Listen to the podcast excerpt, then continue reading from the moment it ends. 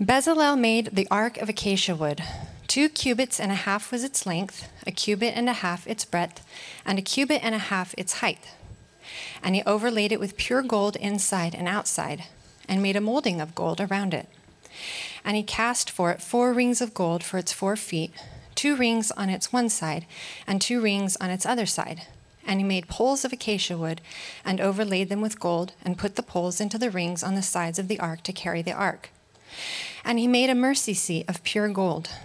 Two cubits and a half was its length, and a cubit and a half its breadth. And he made two cherubim of gold. He made them of hammered work on the two ends of the mercy seat, one cherub on the one end, and one cherub on the other end. Of one piece with the mercy seat, he made the cherubim on its two ends. The cherubim spread out their wings above, overshadowing the mercy seat with their wings, with their faces one to another. Toward the mercy seat were the faces of the cherubim. He also made the table of acacia wood. Two cubits was its length, a cubit its breadth, and a cubit and a half its height. And he overlaid it with pure gold and made a molding of gold around it. He also made the lampstand of pure gold. He made the lampstand of hammered work. Its base, its stem, its cups, its calyxes, and its flowers were of one piece with it. He made the altar of incense of acacia wood. Its length was a cubit, and its breadth was a cubit. It was square, and two cubits was its height. Its horns were of one piece with it. He made the holy anointing oil also, and the pure fragrant incense blended as by the perfumer. This is God's word. You may be seated.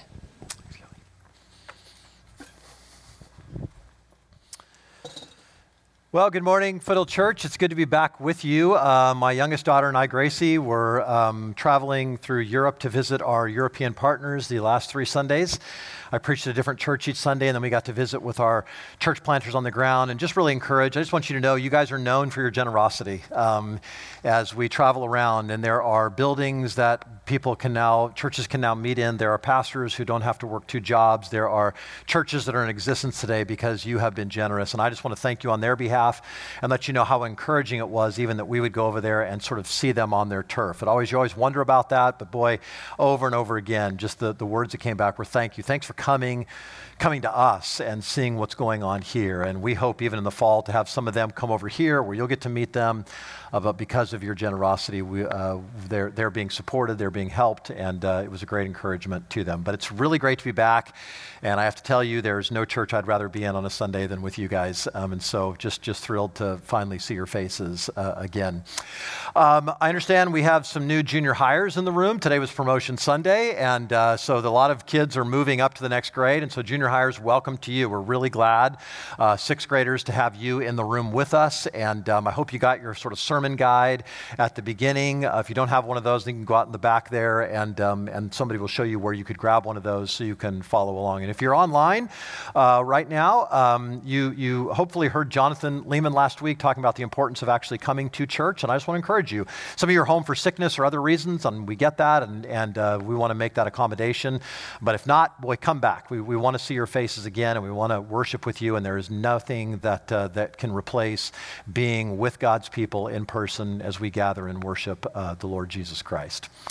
All right, so uh, we are on, according to my count, sermon number 62 in the book of Exodus. So we've been in here since uh, basically October of 2020. Uh, we've taken a few breaks for Christmas. We've uh, we take at Easter, you know, summers. We might take a few weeks off, but here we are. We're coming in for a landing. We will be done. We're going to go chapter 37, then 38, 39, 40, and we'll be done at the end of this month. But for those of you, I actually have a question. Like, think about Book of Exodus. If you've been around the whole time, what would you say? How would you answer the question of what is the most important part of the Book of Exodus? Uh, maybe you'd say, oh, it's the, you know, it's the 10 plagues and God's actual, you know, reaching out by his outstretched arm to, to, uh, to pull uh, Israel without any effort of its own out of, out of Egypt. Maybe, maybe it's the crossing of the Red Sea. Maybe, um, maybe it's the Ten Commandments or when he gives the law. I guess if we ask Moses, you know, Moses compiles, puts together the book of Exodus. Moses, what do you feel like is the most important part of the book of Exodus? How would he answer? Answer that. Have you ever thought about this? What's the thing? What's the takeaway? I don't want you to miss this, Moses would say to us if he were here. Now, I want you to hold that question in your head for a moment, and I want to uh, just I want to want to scope out for a second and and and help us see something. I, I always have to remind myself when I'm reading Scripture that the writers of Scripture uh, had very real limitations. I don't mean intellectual limitations. I mean like limitations in terms of what they could write, right? They were, they were writing on scrolls, right? So these are scrolls that were of various sizes, parchment, and they didn't just have a, you know, a drawer full of ink pens that they could keep writing. So there were real physical limitations to writing. So they, they had a limited amount of real estate, we could say it that way, right? And they had to, they had to say what they wanted to say in this amount of, of paper, this parchment, this, this, these, these scrolls. And they, they couldn't go over, and, and, and that's all that they could write. So imagine this. Imagine, you know, you're deeply, deeply in love with somebody, and you want to share the depth of your affection, your love for them, and all you have to write on is a postcard right? What would you do? You'd be very, very careful about every single word you chose. When you're like, man, I gotta, I wanna make sure you get this. I wanna make sure that this is coming across the way I intend, all that stuff. And I'm only going to write down what is most important. Okay, why am I telling you this? Because if you, if you followed us through the book of Exodus, you know that when we got to chapters 25 through 30, uh, we got the instructions for the giving of the temple. Now we've gone a few chapters, now we're in 35 through 40, and we're getting essentially the same material all over again. It's essentially a repeat of chapters 25 through 30. Now that begs the question why? Like, why would Moses do this? Why, if he has this limited amount of real estate, why would he take that up? Why, why not just say something like, um, and so Moses constructed the, temp, the, the, the, the, temple according to the, to the word of the Lord? That, that would make more sense, right? But he doesn't. He repeats it all over again. Why? Well, I think the answer to that question is the answer to the question we were asking earlier what's the most important part of the book of Exodus? It's right here. It's right here. The reason Moses would take up such precious real estate is so that you and I wouldn't miss this. Now, let's all just admit, when we're reading the book of Exodus, this is the part we sort of fly through, right? Okay, yeah, blah, blah, blah, blah, blah, blah, blah. Let's get to, let's get to numbers, right? And then go through numbers, right? So we're, we're, we're, we're in this place where we feel like this is a lot of irrelevant material. This is a lot of stuff that's like it's so repetitive. He did this before. But this is the part where Moses would say, No, no, no. No, you've got to get this. Why is this so important? Because this is what Exodus is all about. Right here is the apex. Why is this the apex? Because this is the whole point. Now, remember what we've been saying. The whole point of the book of Exodus is what? God wants to dwell with his people. And the means for dwelling with his people is what? The tabernacle. So it stands to reason that he's going to say, I'm going to make sure you get this tabernacle stuff right. The tabernacle is the central feature in the book of Exodus. More real estate is taken up talking to you about the, the temple and the, and the tabernacle because Moses doesn't want you to miss how important this is. This is absolutely vital. God dwelling with his people. That's the story of Exodus. That's the story of the Bible. Have you ever wondered this? You ever wonder why we have the books of the Bible we have? How it all does it all fit together, or is it just a random collection of stories that were sort of gathered? Well, the answer is not. It's not random. There really is a, a, a, central theme. There is something, there's a thread that holds it all together. And the thread is simply this God wants to dwell and will dwell with his people. It starts in the Garden of Eden, it will end in the book of Revelation. In fact, let me, let me give this to you. Here, I'll just I'll put it down. If you have the app and you want to copy this so you can put it in the front of your Bible, that's fine. Here's the summary of the story of the Bible. Here's how it all fits together. Okay, God dwelt with humanity in Eden. Okay, so he's there. But when humanity rebelled against God, Adam and Eve, right, God's holy presence became dangerous. Now, man, if I'm near you, I'll incinerate you. So what does he do? But God did not give up on his plan to dwell among his people. He rescued Israel, he met with them at Mount Sinai. We've seen this already. He had the tabernacle built as a plan and promise of his intent to dwell among his people. That's why we're seeing the tabernacle. In time, it was replaced by the temple. The temple actually turns out to be the same proportions, only double the size. Okay, so that comes later in the historical books. And that plan to dwell with his people was fulfilled in the coming of Christ as God in flesh dwelt among us. That plan is anticipated in the church. The people is redeemed. This is where God dwells with his people. And that plan will finally be realized in the new creation when the voice from the throne says, Look, God's dwelling place is now among the people, and he will dwell with them, and they will be his people, and God will be with them as their God. That's where all of Scripture is going. This is the story of Scripture. This is the story of Exodus. This is the story of the Christian life. This is the story that you're caught up in if you're a believer in Jesus. That what God is doing is saying, I am going to bring a people to myself and I'm going to dwell with them. So much so that the prophet Malachi is going to say, There's coming a day when the, the, the glory of God will cover the earth as the waters cover the sea. Like this is, this is going to be the place of God's dwelling and we will dwell with him. That's, that's the story of Scripture. That's what's happening. And that's why this is so vital in the grand scheme of Scripture that we see this, what God is trying to do. Now, okay, God wants to dwell with his people. But there's another question. I think if we're reading this objectively, we might now go, okay, well, that's great.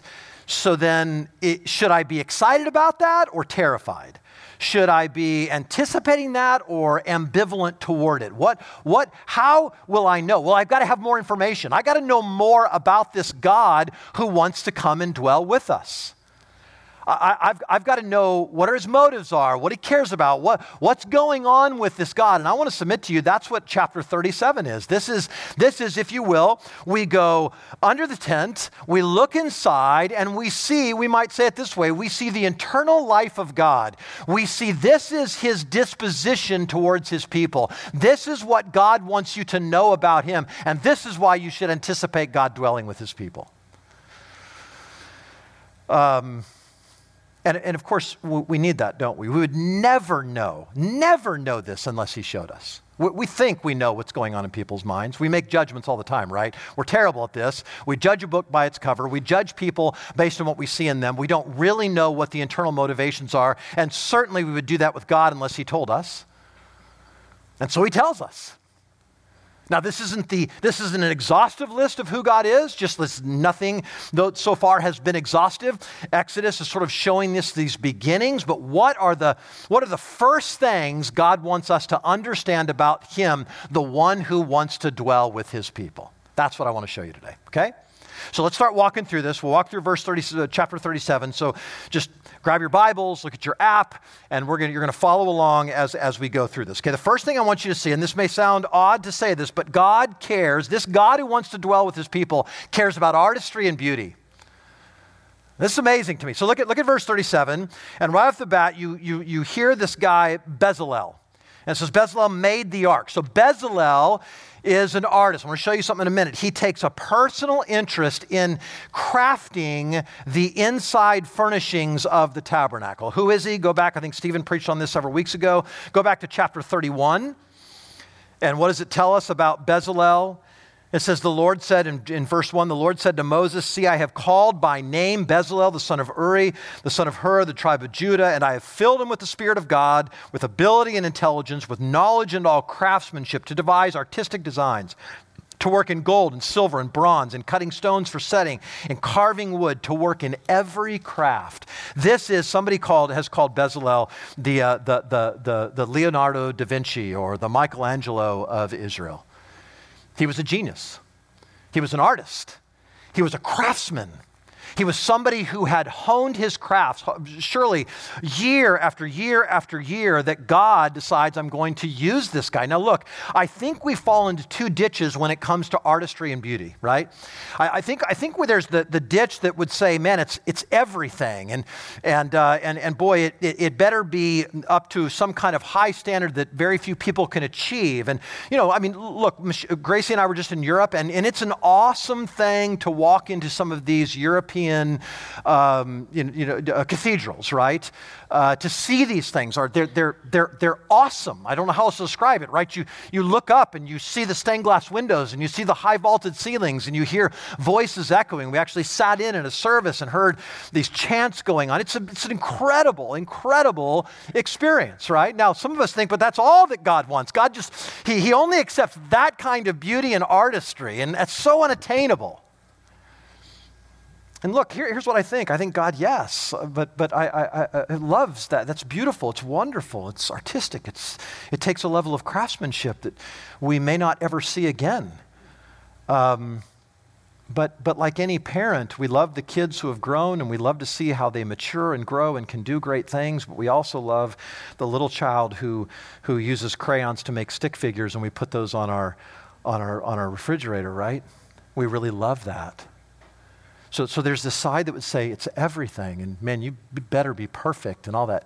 But there's the other side that I think we're more today that says it's nothing. Doesn't matter. None of this matters. Right? Eh, I think, I think we're, you know, it's, it's, it's, it's too much.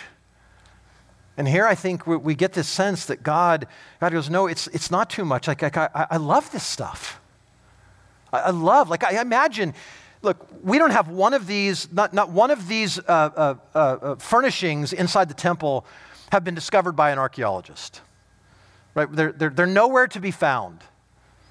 Um, and if they were, they would be behind bulletproof glass at the Louvre or Smithsonian or somewhere, right? Nobody would be able to touch these things, and we would probably marvel at the artistry. But, but certainly the Lord knew that would happen. And so, do you notice in all of these, all of the descriptions, he could have just said, so he made the ark, and he made the lampstand, and he made the table, and he made, you know, the incense altar. He didn't. He goes into all this detail. He, he carved this, and there's flowers, and there's, there's gold overlay, and there's this trimming, and there's this lid, and there's all these things that take the work of a real artist whose craft has been honed over decades, perhaps. Listen, let me just say this if you're an artist, keep writing. Keep painting, keep filming, keep acting, keep recording, keep sculpting. Right? Who knows but that an artist filled with the Spirit like Bezalel, what God would do with that? I love that. Here's Bezalel taking a personal, could have farmed it out. Nope. We want the best Leonardo da Vinci, Vinci, Michelangelo to be the one who does these furnishings inside. God, this God who wants to dwell with his people, cares about things like that. That's the first thing. Second thing is, though, that, it, that God meets the needs of his people. Now, where do I find that in chapter 37? Well, I find it in the ark. And let me say, th- this is where I'm going to, I'm just going to point out something very briefly. The ark is a box. And you're going to find out as you, as you continue through Exodus and into throughout the Pentateuch, you're going to find out that what Israel did was they were commanded by God to put three things inside of that box, this Ark of the Covenant. They were to put manna, they were to put um, uh, Aaron's rod that, was, that, that budded, and then they're going to put the law. Okay? Now, I don't have time. We could talk about each of those in turn. Let me just talk about the manna. What they did is they took some of the manna that God had rained from heaven, they put it in a golden jar, they put that golden jar inside, and miraculously, this miracle bread from heaven was actually preserved over the generations. Now, now why? Why, of all the things they could have put in, why, do they, why does God say, I want you to put in this, this miracle bread? I want you to put it, because God wants to make it plain that he, he wants this symbol that God provides. He is a faithful provider who provides for the physical needs of his people. I love this. God provides for the physical needs of his people. They're real needs, right? This is not just spiritual needs. Yes, maybe those are the more important ones, but God cares about this and he comes, and this is the God who wants to dwell with his people, the one who really cares about the physical needs that you have. Now, do you feel that? Do you, Christian, especially if you're here today and you're a Christian, do you look around and see all the ways that God provides for your physical needs? I think that's really, I think we've become so numb to that in a world of Costco and Sam's. and hospitals and pharmaceuticals and vaccines and all the things we have, right? How many of you have walked into Costco and just fallen on your knees and say, God, thank you, right? None of us. We're so used to the daily provision of God that we become numb to it. And we look around. I mean, the Bible says that every good and perfect gift comes from the hand of God. I, I imagine almost everybody in this room can say, My needs have been provided for. I'm fed this morning. I have a roof over my head. I, I, I slept a relatively good night's rest. I, I have clothes that I'm wearing and I can go home and actually change into more. There's gas in my car. I have a car. Like over and over and over again, we can see this play out, but how do we do we stop and just go, I mean, here's God saying, man, I want to set this right in front of you.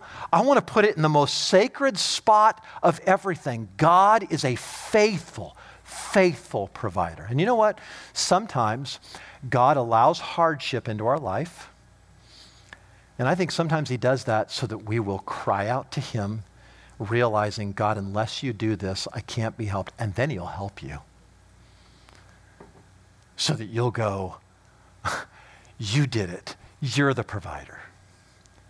This is, this is the God, the God who wants to dwell with his people is a God who provides for their real needs. Now, let's keep going, though.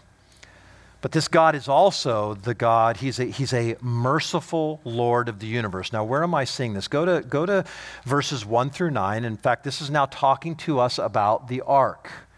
But notice this, and he, says he, he makes this ark, and the ark is just a box, okay? And inside is going to be the box. And what's most important about the box is not the box itself, it's what goes on top of the box. There's a lid. And that lid has two cherubim, and you've probably seen, you maybe even have pictures in your Bible, an artist's rendering of what that might have looked like, right? And there's these two cherubim with wings outstretched toward one another. Why cherubim? Because the cherubim are the guardians. They, they keep the presence of God, if you will. They guard the presence. Not just anybody can come in. And they, they fly and they say, you know, holy, holy, holy is the Lord God Almighty. So that when you get to Psalm verse 80 and uh, chapter 80 and verse 1, it's, it's written to to God, who the writer says sits enthroned between the cherubim.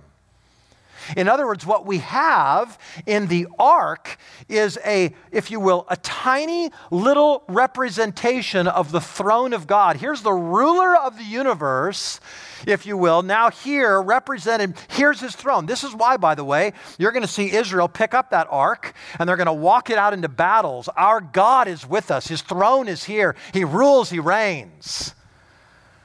And so, this awesome God of Isaiah chapter 6, you know, woe is me, I'm undone, I'm a man of unclean lips, I've seen the Lord high and lifted up. This God is not just the ruler and the reigner over the universe, right? This is, he is, he is merciful. In fact, look at, look at verse 6. He calls this, this thing, that, this lid that goes on top, he calls it a mercy seat. He says it again in verse 8, he, of 7. He says it again in verse 8. He says it again in verse 9. Mercy seat, mercy seat, mercy seat. Some of your translations call it an atonement cover. What's happening? This is like this, this, this awesome God. This, this God who, who sits enthroned between the cherubim, this, this one who has guardian, if you will, angels, not guarding him, but guarding people from him this God is a merciful God. He's a God who wants to show mercy. And what's going to happen is the priest is going to throw blood on that, and there's going to be a sacrifice so that there can be mercy given. There can be forgiveness through the spilt blood of a sacrifice. Man, if, if this weren't true, we would, we would be terrified that God would come to dwell with us. But this is the God. This God who comes to dwell with his people is the merciful Lord of the universe. Now let's keep going because then we get down to the description of the, the table in verses 10 through 16. And what do we find out there? That this God who wants to dwell with us is a God who wants to fellowship with his people, fellowship at a table with his people. I don't know if you noticed this, but, but like the, the, the table, the table is uh, uh, what, what it is to us, right? Who sits at my table? It's people I want to fellowship with, right? We, we gather around and we, we put food out and we eat together, and it's a sign of fellowship. This is always what's happening in Scripture. This is not an altar for bread. Now, they're going to put bread on it. And they're going to do symbolic things. But, but notice this like, he doesn't just make the table. Look at verse 16. And he made the vessels of pure gold that were to be on the table. It's plates and dishes, uh, and, and, it's bowls and flagons. I mean, this is a, you know, you, you go register for a wedding, right? And you, you, you like, I, I, need a, I need a place setting, right? So you, you buy a place setting and it has, it has a, a you know, the big plate and the salad plate and the bowl and the cup. That's exactly what's happening here. He's setting it for fellowship, he's setting it for a meal. And the bread's going to go there. And the incense, which we'll look at in a bit, is the, is, we might say, we might say is the conversation. They're fellowshipping. This is the God, the God who thundered from the mountain, the God who they couldn't even look up from seeing his feet when they met with him and ate with him on the mountain, the God who, when he appeared, there was thunder and lightning and earthquakes and fire and smoke and cloud. This God wants to come in peace and eat with you. That's amazing. The inner life of God that we're learning here is there is a, there is a God who wants to eat at a table. So, so look, by the way, what do we do at the end of every service? We take juice and bread, right? And I know it's not that awesome, but bear with me, right? So we, we take those. What are we doing? We're reminding ourselves this God wants to belly up to the table with us and fellowship. How? Through the blood and body of Jesus Christ. Right? We're, we're, we're looking forward. Revelation is going to talk to us about the marriage supper of the Lamb. See, see, God dwelling isn't just dwelling at a distance. This is like, man, I want to I want to close the gap and I want to be right at the table with you. This is a God who wants to be with his people, is a God who wants to fellowship with his people. Keep going. And you get to the lampstand, and what do we learn there? We learn this is a God who gives us light to see in the darkness, right? Remember where we are? We're, we're, we're, um, we're inside of the tabernacle. There are there, Brian talked about it a few. There are curtains, thick curtains. They're, they're woven. There's animal skins that go over the top. It's dark in there. So, practically, yes, they need light, but there's something more going on there, right? Light is a metaphor in Scripture. It's a letter, metaphor for revelation, it's a metaphor for exposing things, it, it brings clarity. There's all these things we can say about light. Well, that's exactly what's happening here. He's, he's saying this is, this is the, the, the, the light that we need to walk. So, we're not walking around and, you know, flipping switches and trying to figure out. He's saying, man, I'm going to give you the light, I'm going to be the light that you need. But it's not just light, it's life. In fact, look at all the details under the lampstands. There's these calyxes, and he talks about blossoms and flowers and all of these different intricacies that point to nature. So you saw this, you know, even in the curtains and things that were made, there were all these things woven into it. Remember, remember what, what the, the Garden of Eden, there was a tree of life? And, and here, if you will, that, that tree has been renewed in the lampstand. Let, let me just make an observation for you here. Right, this temple imagery, tabernacle imagery, as I pointed out in the beginning, runs all through Scripture. But it starts off in the Garden of Eden. So if, if, you, if you listen to God creating the heavens and the earth, day one, two, three, you know, a Jewish person would have heard that and gone, oh, he's making a tabernacle. He, the, the, the, he's, he's, he's describing what we would understand to be a tabernacle being built. They sin, right? God's presence becomes dangerous. They're, they're ejected from that. But God's like, I still want to be with my people, so I'm going to build the tabernacle. Then I build the temple. right? Now my church represents that. And now we're going to go to heaven. Now, here's what's interesting. We get to heaven. When you, when you, you, you listen to the, the book of Revelation describe, describing what that's going to be like, it describes it as a rectangle, actually, like a box. What's happening there? I don't think we're supposed to take literally, it'll be this big.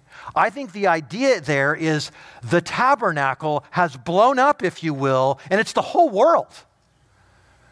That the glory of God will cover the earth as the waters cover the sea. We are now walking in the tabernacle and we are walking in the light of God and we're walking in the life, right? There is no life apart from light and, and all of these things going together where God's saying, This is what I'm doing. Man, the God who wants to live with you, the God who wants to be in your presence and wants you to be in his presence is a God who illuminates and reveals and helps and gives you eyes to see. And he's a God of life who wants to, who wants to give, just continue. He's this, he's this like, life giving. He can't help it.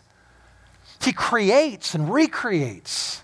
The church is a place of, of ever abounding life. Heaven will be a place of ever abounding life. All of that is what's being pointed to. There's no reason we had to have flowers and almond blossoms and that, unless what we're supposed to see is that that light brings life. That God gives light to see in the darkness. But then there's one more. There's the altar of incense. And this is where I think what we're supposed to see about this God who wants to dwell with us is he's a God who hears and answers prayer, right? So the priest would come in and the, there would be the altar. And the altar, by the way, would be sitting before the curtain that separated uh, the holy place from the most holy place. That is where the ark was. So the ark, there would, it would have gone the ark, the altar of incense, and the two of them would be separated by a curtain. Only the high priest could go in there once a year. But in the meantime, morning and evening, he would set this perfume, this incense, and it would burn. And it says it would, it would fill, basically fill the room with an aroma. And it says it was a sweet smelling aroma. Now, what is that? Well, the Bible tells us. Psalm 141, David says, May my, may my prayer be set before you, altar, like incense. Revelation 8 3, we're told that the incense re- represents the prayers of all the saints. Do you understand that this is how God views the prayers of his people? He, he views it as it's sweet. I love it. It's a smell I can't get over. I'm, I'm, I, I love to hear your prayers. Now, now look at this. I, I want you to see something because these are not laid out. He didn't just go, oh, let me talk about the ark, and now let me talk about the table and then the lampstand. These are laid out in an order that one must follow the other. In fact, one can't come unless you've had what comes before it, right? Unless the sacrifice has been made where the presence of God will come, then I can't get to the fellowship of the table. And, and, and I don't know, I don't know the light of God's glory and the life of that and the life of the meal, I maybe could say, without, without that. That's the lampstand. And then I can't have the conversation that I want to have with God, and I can't have that sort of intimacy of fellowship without all of those things before it. And now I offer up my, my conversation, my prayer to God. All of these things are linked together. Everything that we're supposed to see how God, God does all these things. This is the God that wants to dwell with his people. And here we have the God who hears and answers prayer. Now let me let me point out something that that maybe be so obvious that we'll, we'll miss the forest for the trees. Every piece of furniture I just described to you goes where? Think about this. It goes inside the tent, right? And the tent covers it. So very few people will actually see these things right? The high priest, Aaron and his sons will get to go in and actually see them. If they're going to travel, they're all covered. They're sort of packed down, covered over, put up on poles. Or maybe that's the ark. I don't know, but that's this, that's that. You know, it is a it is a sacred process, and very few people actually get to see it. It's shielded from view. They have no ability. So, so how can they know what's going on in the tent, right? Aaron, I'm sure over the centuries or, you know, the, the, the, decades and generations, they, the, as, as, as Israel sort of got away from this time, no doubt they had young people saying, now what's in the temple and what's going on in there? And well, there's this ark. Well, what's the ark about? Oh, it's about the presence of God. And it's about, what's the table? It's about fellowship. And what's this and what's that? And they had to, they had to get these explanations. In other words, all of this, all of this is veiled. So here's God saying, I want to be with my people, but all this glory is veiled from them. Until John chapter 1. Go over there with me. Now, I want you to keep Exodus 37 in the back of your mind as I read this to you. God's glory veiled in the tabernacle, in the temple. We can't actually see it. John chapter 1 In the beginning was the Word, and the Word was with God, and the Word was God. He was in the beginning with God. All things were made through him, and without him was not anything made that was made. In him was life, and the life was the light of men. The light shines in the darkness, and the darkness has not overcome it. Now skip all the way down to verse 14. And the Word became flesh and dwelt among us, and we have seen his glory, glory as of the only Son from the Father, full of grace and truth. Look at verse 16. For from his fullness we have all received grace upon grace. For the law was given through Moses, grace and truth came through Jesus Christ. No one has ever seen God, the only God, who is at the Father's side. He has made him known. I want to suggest to you that what's happening here when John writes that is to help us see inside the tent. But I can't see until Jesus comes. The te- temple, the, the tabernacle, they're placeholders. Paul's going to say these are shadows of what's to come. The substance is found in Christ. So Christ comes, and what do we learn? The Word became flesh and dwelt among us. Some of you know this. That word dwelt is literally the Word became flesh and tabernacled among us. Jesus Christ came and tabernacled. He is the tabernacle. He is the revelation of God. And He's woven into, pounded into, carved into every part of the furnishings of the tabernacle and the temple. Right? He is the true and better ark who offers Himself as a sacrifice and so we can be forgiven. We'll never, He's the true and better bread of life. We never hunger again. He's the true and better table of fellowship. He calls us friends. He promises, if anyone hears my voice, then I'm going to, and uh, you know, if I, if I, behold, I knock, at, stand at the door and knock. If anyone hears me, then, then I'll come and they'll open the door. I'll come in and I'll eat with them and they with me. There's real fellowship, but he goes beyond that. Like he, he, he, he gives us the right to be called children of God, John's going to tell us. I don't sit at the table now as just a friend, I sit as family. He's the giver of life. He's the light. He is the life. In him was life, and the life was the light of men. He's the altar of incense. He's the one through whom we pray and God hears. In fact, Hebrews chapter 7 says, He, Jesus, is able to save completely those who come to God through Him because He always lives to intercede for them. Do you want God to hear your prayers? You go through Jesus. Jesus is the one. He, he, he prays because He sacrificed on our behalf. No wonder now the Bible is going to say, Hebrews 4, that we boldly approach the throne of grace in our time of need.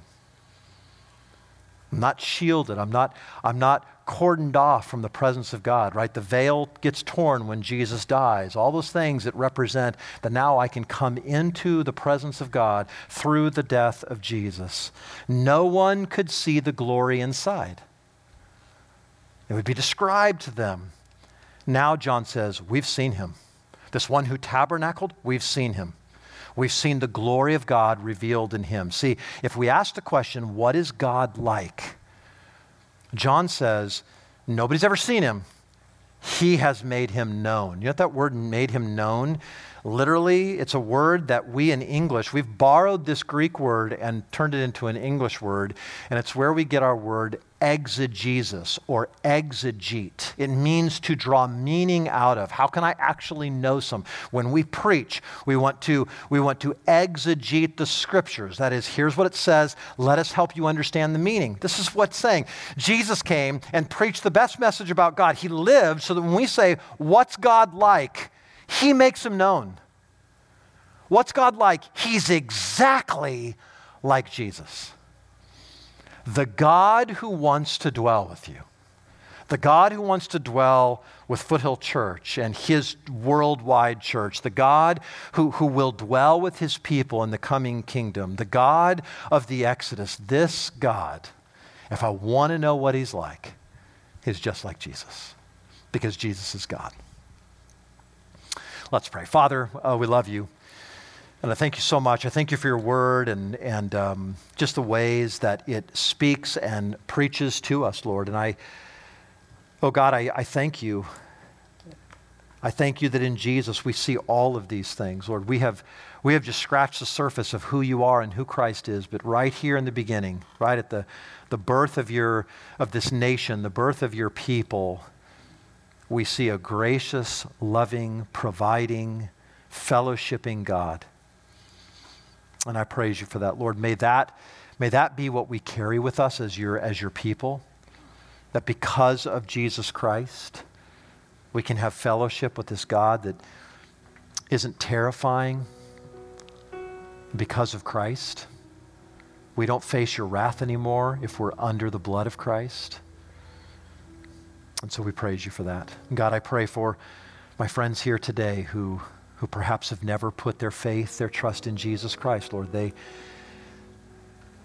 they're looking to their own merits. They're, they're trying to know you on their own. But God, here we had John tell us nobody's ever seen you until Jesus Christ came. Lord, may, may they know you because they know Jesus Christ. And so, Father, I pray today would be a day when you'd awaken faith and, and, and cause repentance and bring people to a place where they would turn from their sin and turn in faith to Jesus Christ. We love you, we thank you, and we ask this in Jesus' name. Amen. Amen.